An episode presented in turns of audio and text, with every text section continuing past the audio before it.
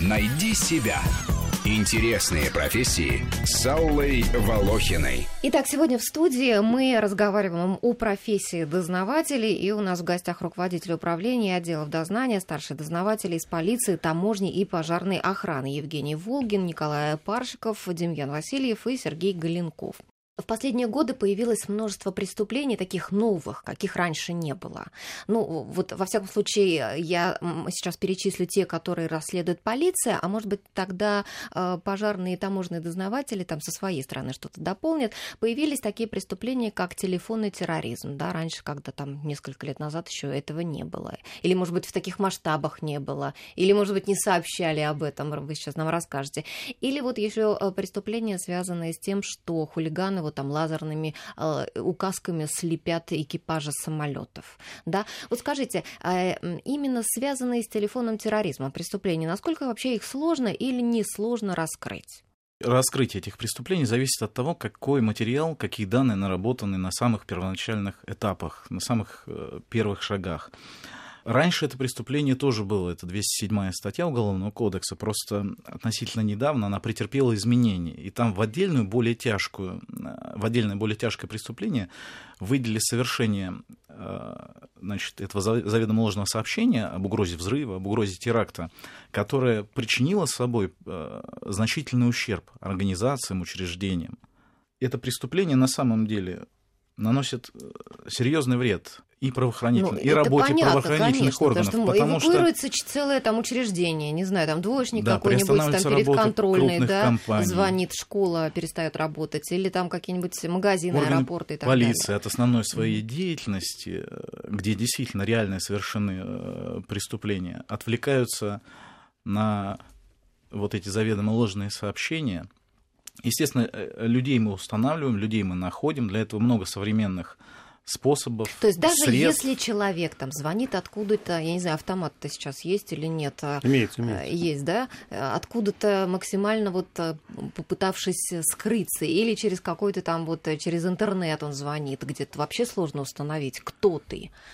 Ну, всех секретов мы, конечно, раскрывать угу. вам не будем. Но, тем не Способов менее, да? достаточно угу. много. Дознание в своем роде такая служба, которая всецело и полностью взаимодействует с другими смежными службами, и в том числе с организациями, учреждениями, допустим, сотовые компании.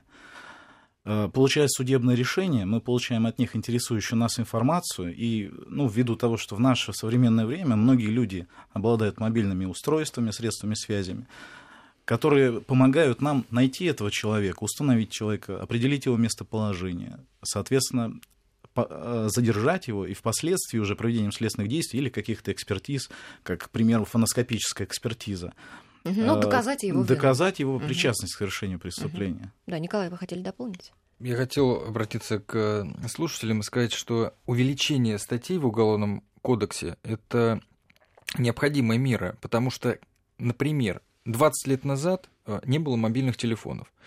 Соответственно, преступлений совершаемых э, при помощи мобильных телефонов, также не было. Э, все статьи, которые у нас появляются новые, они продиктованы э, вот, интенсивным развитием общества, там, технологий. Да? Я когда 15 лет назад обучался по юридической специальности и читал Уголовный кодекс, я пытался понять, есть ли там хотя бы одна статья, которая не охватывает какую-либо сферу нашей жизнедеятельности. Вот. И оказалось, что нет. Нет таких статей. В Уголовном кодексе вот каждое действие, которое мы совершаем, противозаконное, подчеркиваю, вот, оно описано, оно отражено. Нет, периодически вот, встречаются какие-то а, вот мне в Тогда они будут случаи, подпадать которые... обязательно под административную ответственность, либо иную ответственность. Но э, все наши сферы жизнедеятельности от э, законотворцами уже предусмотрено. И все новые статьи, которые против банковской э, деятельности, э, против, ну, точнее, преступления в сфере интернета, мобильных э, телекоммуникационных систем. Понятно. Все это постепенно входит да. в уголовный кодекс. Ну, а вот последние годы как-то вот развитие, это прогресс и так далее, там развитие техники, а, а, как-то внесли что-то новое вот в расследование пожаров и в, Да, том, и в том, без- какие сейчас пожары происходят. Безусловно, понятно, что э, огонь э, немножко, если с точки зрения химии, конечно, вид изменился, появилось много различных новых э, веществ, материалов, строительных материалов в том числе. Вот. а Также появилось много э, аппаратуры, э, которая помогает дознавателям, выезжающим на пожар, э, проводить их, э, э, этой аппаратурой всякие разли- разнообразные Исследования. исследования, замеры, взятие проб. Вот, вот раз- существуют различные тепловизоры, ионизаторы, приборы для смены толщины окисления там, различных поверхностей или приборы вот, звукового исследования бетонных конструкций, металлических конструкций. Э, Когда, например, э, пожар имеет большую площадь и выгорело все, что можно, могло там находиться, выгорело полностью. Такая аппаратура помогает нашим органам дознания проводить объективную проверку э, данных со- сообщения о пожаре и а вот если, к примеру, какой-то вот конкретный случай. Вот, например, я знаю такую историю, когда а, электросчетчик внезапно взорвался в момент переключения там с ночного тарифа на дневной, а, произошел пожар, сгорел полностью весь дом. Вот может дознаватель установить, что здесь, скажем, вина энергетической компании или там производителя Только, конечно, счетчика это этого? все происходит а, сначала дознавателем, устанавливается из, из информации, данной владельцами данного дома, очевидцами, данное обстоятельство, счетчик в этот момент переключался. Мы не спали, мы видели, например, да, что Да. там происходило именно в этом э, ящике с этим счетчиком. Вот, соответственно, этот ящик изымается вместе с, с той аппаратурой, которая там находилась, а назначается соответствие исследования, экспертизы, в том числе металлографические и исследования экспертизы вещественных доказательств этого, э, этого аппарата. Вот. И по результатам данным а, соответствующими экспертами компетентными а, выносится соответствующее процессуальное решение. И если также существуют независимые эксперты технические, которые Ну, и проводят. независимых экспертов, наверное, уже сам пострадавший, да, нанимает? Или как это происходит? Ну, в основном, да. Потому То есть, если не иногда- устраивает иногда- решение, которое Да, приняли если, да, дознаватели, Да. Вот, то, соответственно, он вправе а, либо обжаловать в установленном законном сроке данное решение, а, как бы, либо еще пар- параллельно назначить экспертизу и предъявить уже в гражданском правовом поле а, а, иск а, компании либо обслуживающей энергосети, да, либо а, компании-изготовителя данного электроаппаратуры. Это независимо, электросчетчик это или там лампа какая-то, либо телевизор, вообще не имеет никакого значения.